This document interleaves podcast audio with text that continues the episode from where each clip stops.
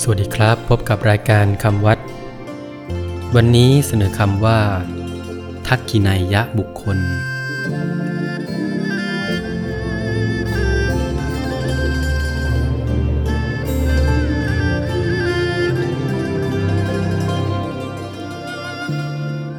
คำว่า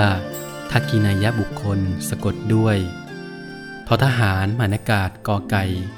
ขอไข่สระอิ ไม้มาลาย นอนเนน ยอยักษ์บอใบไม้สระอุคอควาย คอควายลอลิง อ่านว่า ทักขินายะบุคคล ทักขินายะบุคคล แปลว่า บุคคลผู้ควรรับทักษิณาทักษิณาคือ ทานเพื่อผลอันเจริญ หมายถึง ของทำบุญที่มุ่งอุทิศส่วนกุศล ให้แก่ผู้ตายโดยเฉพาะ เรียกว่า ทักษิณาทาน เรียกการทำบุญด้วยการถวายทักษิณาอย่างนั้น ว่า